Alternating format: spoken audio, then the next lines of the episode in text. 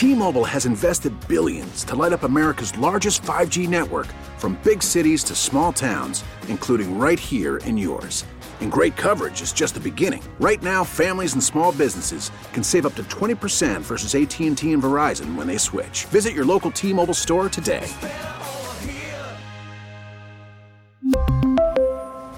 Plan savings with 3 lines of T-Mobile Essentials versus comparable available plans. Plan features and taxes and fees may vary. We get it. Attention spans just aren't what they used to be. Heads in social media and eyes on Netflix. But what do people do with their ears? Well, for one, they're listening to audio. Americans spend 4.4 hours with audio every day. Oh, and you want the proof? Well, you just sat through this ad that's now approaching 30 seconds. What could you say to a potential customer in 30 seconds? Let Audacy put together a media plan tailor made for your unique marketing needs. Advertise with Audacy. Visit ads.audacy.com. Here we go, yo. Here we go, yo. So what, so what, so what's the scenario? Hey yo, Bo knows this, What? and Bo knows that, What? but Bo don't know Jack, cause Bo can't rap. Well, what do you know? He knows everything that Bo doesn't know. There's so much in my head. And just like the tribe, he breaks down all the Chiefs scenarios. This is such a great question, Josh, because I haven't been able to watch a single ounce of tape about the Lions. He's our Chiefs insider from The Athletic, the one and only Nate Taylor. Nate dropping by today. Nate, I think this is going to be. I, I'm interested to see the defensive battle in this one. Two really good defenses going at it. I know you got a piece coming out about uh, Steve Spagnuolo, who has been just probably not talked about enough around the rest of the the NFL. Another on display last week where they give up seven in the second half. I don't know if anybody uh, finds those fine tuning adjustments better than Steve Spagnuolo.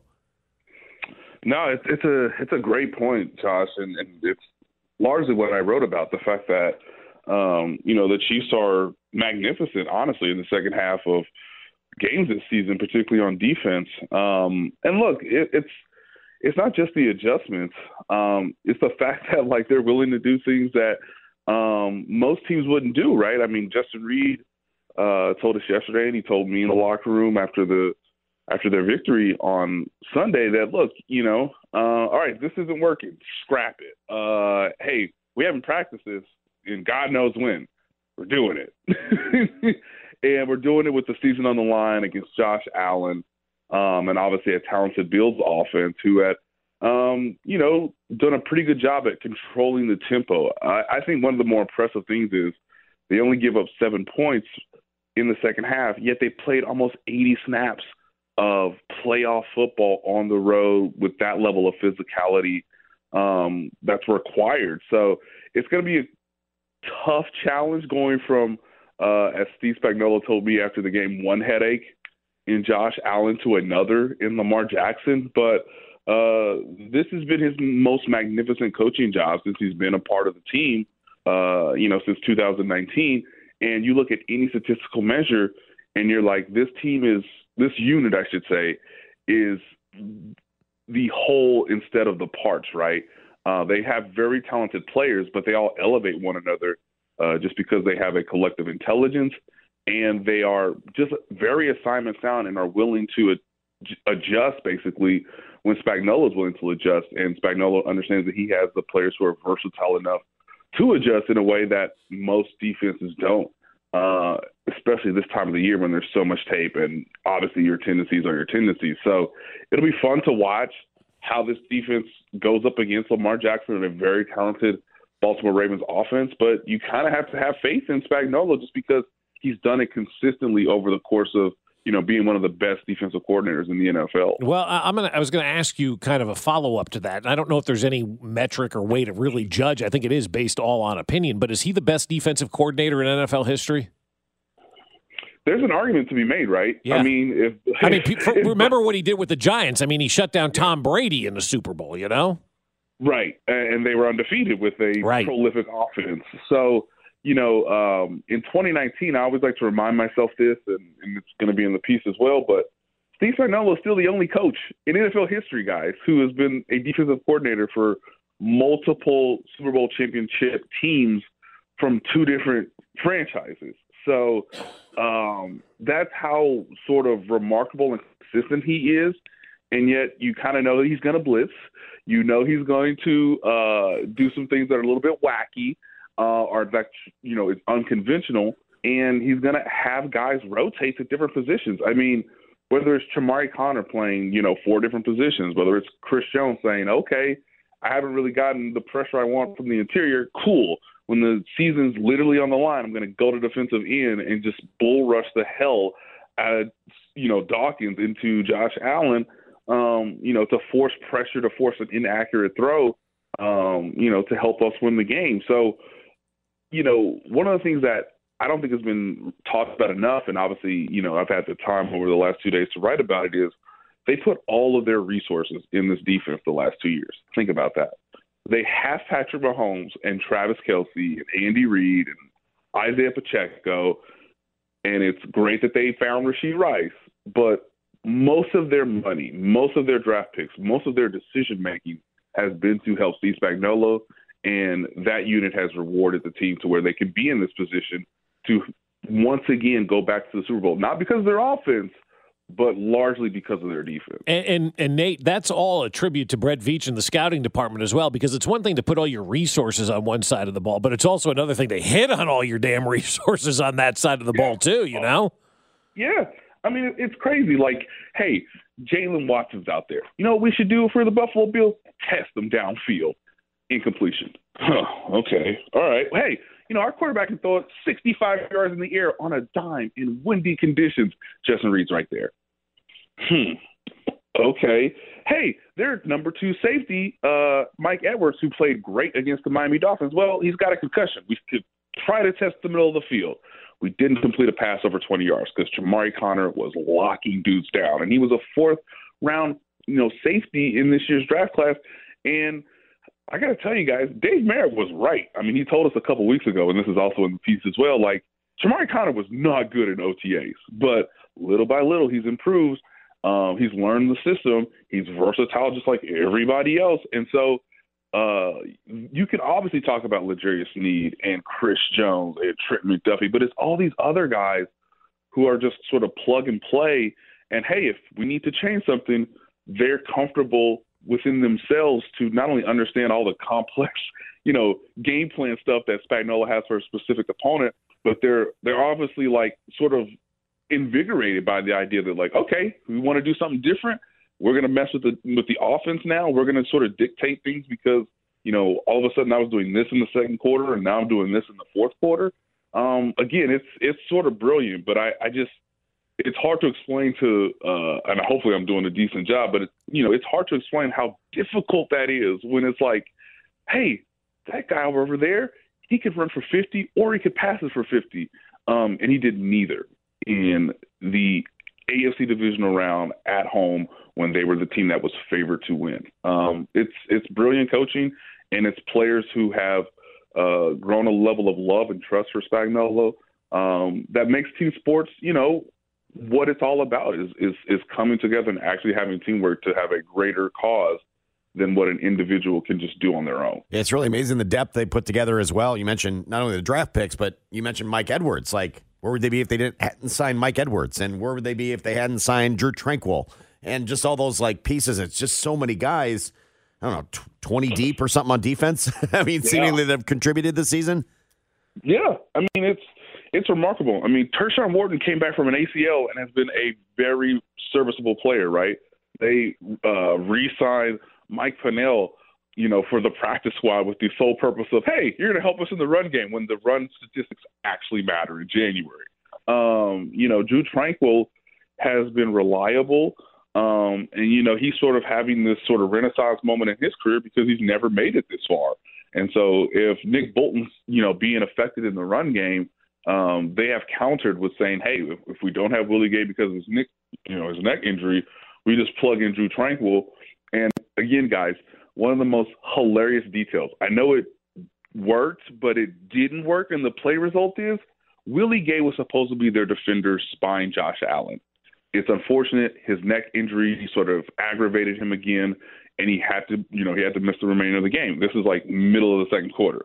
Steve Spagnuolo comes to Leo Chenal at halftime. It says, "Hey man, when they're in the red zone, you're to spy Josh Allen." Leo Chenal, and he did a good job because he stopped Josh Allen from scrambling to his left Problem is, threw a missile of a perfect throw to you know Shakir in the corner of the end zone against L'Jarius Sneed. But the point is, Steve Spagnuolo was willing to do it, and Leo Chenal was like, "Cool, I'll do it," even though I'm nowhere near the athleticism of Willie Gay. So um, all these little things that you know have a cumulative effect on the opposing offense. I cannot stress enough.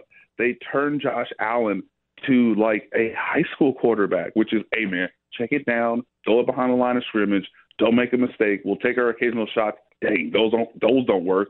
Hey, we're going to try to run the ball and just keep the ball away from Patrick Mahomes. All of a sudden, we're going three and out, three and out. Now we're now we're forcing fake punts, which I don't understand. But hey, you know, all of a sudden we can't we can't figure out what the Chiefs defense is doing. And okay, now our season's on the line. Chris Jones forces a fumble. We don't, you know, the Chiefs don't get it. Hey, okay, we're gonna get to midfield.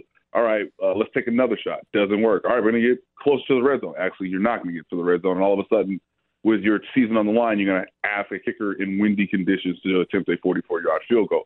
So all of a sudden, much of the pressure went from the Bills offense sort of leaning on the Chiefs to all of a sudden the Chiefs defense making a ton of adjustments and the Bills not having an answer in the fourth quarter. Nate Taylor with us here on 610 Sports Radio from The Athletic. I don't know what Isaiah Pacheco was talking about yesterday when he was like, I'm not a goblin or anything like that. I don't bite people when I run and, you know, all of that kind of stuff. But I mean, this guy, a seventh round draft pick, man, he, he's, and I know hyperbolic Bob here a little bit, but I mean, other than Brock Purdy, find me a better seventh round draft pick right now. You know, not just in recent NFL history, but maybe ever. I mean, this guy's been a superstar for this team. Um, and he's and he's and he's starting to learn how to manage his body, guys. It's it's wild. Uh, you know, he had shoulder shoulder surgery in December, right? Basically a month ago.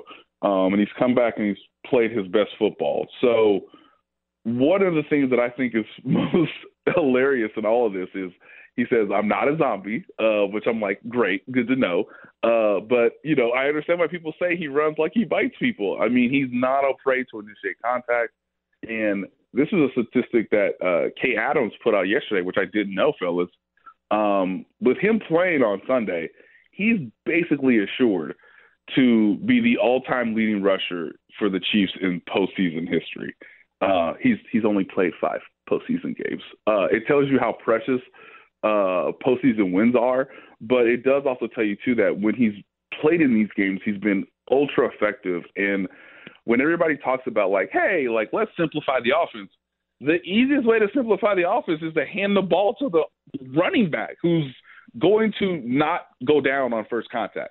That has always been his most um, valuable skill beyond not fumbling the football too. Uh, so he's a guy that loves contact. He needs multiple people to bring him down. He usually falls forward, not backwards, and he doesn't fumble. Um, so I mean, I guess you give credit to Matt Nagy and Andy Reid for figuring this out after essentially 17 games, but they've at least figured it out to where they said, "Hey, man, you're going to get 25 carries against the Miami Dolphins in sub-freezing temperature."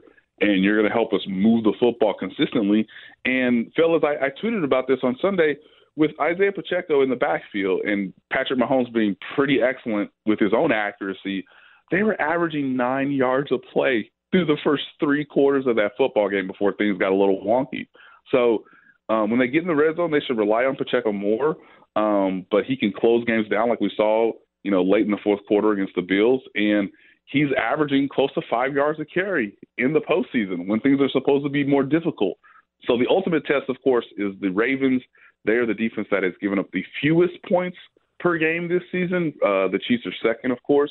Um, but if you want to maintain balance, if you want to beat a team physically that tries to do it to its opponents, the easiest button the Chiefs have is pushing Pacheco over and over and over again in Sunday's game, not just to limit um, you know, their own negative plays.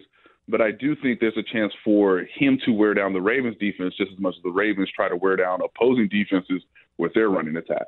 When we talk on Sunday afternoon and we're you know watching the, the game's over, it's completed, Chiefs have won. What do you think is going to be the biggest reason why the Chiefs win this game? Um, it might really be Steve Spagnuolo because, um, you know, if I was in the room you you know, and I'm not, by the way, uh, but if I was in the room, I think one of the main points that I think this defense can accomplish is basically having two game plans. We're going to do this in the first half to try to get a lead, right? To try to get up on the Ravens by seven, ten points, whatever it is, to get up at halftime. We're going to present something slightly new that we haven't seen, or that the Ravens haven't seen, I should say. And then in the second half, we're going to adjust. We're going to do a bunch of other wacky stuff in the second half so that they can't necessarily just counter to what you already presented. It's a very hard thing to do. Most defenses cannot do this, but the Chiefs have the defense to do it, I believe, just because of all the versatility and the fact that Chris Jones will probably get consistent pressure.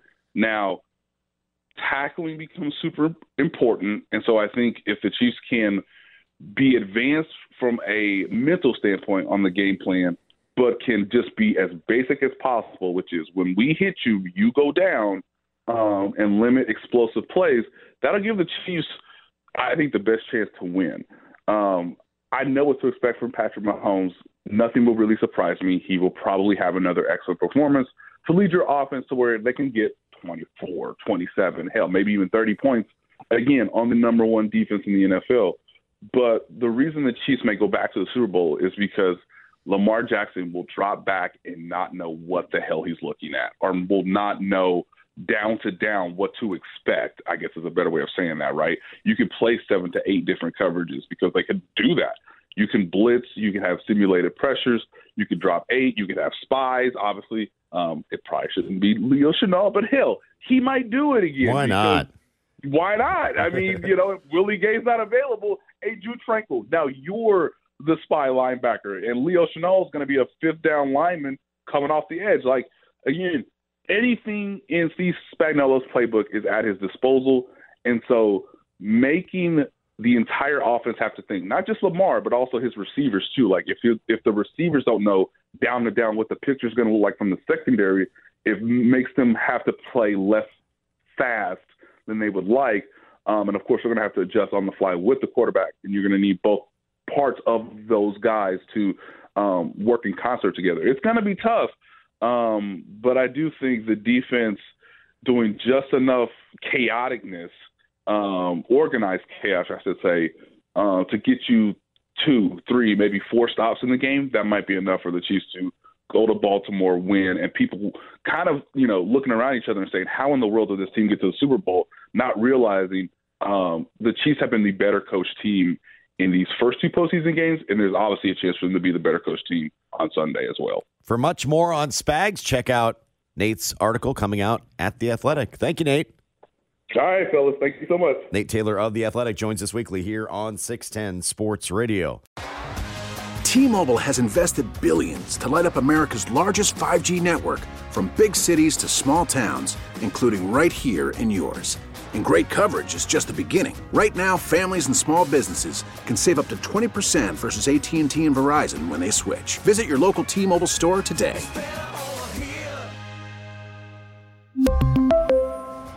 Plan savings with three lines of T Mobile Essentials versus comparable available plans. Plan features and taxes and fees may vary. Protect your vehicle's engine with a full synthetic oil change and save with Mobil 1 at O'Reilly Auto Parts. Purchase five quarts of Mobil 1 full synthetic motor oil and receive a $10 O'Reilly gift card after rebate. See store for details. With your Mobil 1 purchase, you'll also receive two times points during O Rewards Bonus Points Month at O'Reilly Auto Parts. Oh, oh, oh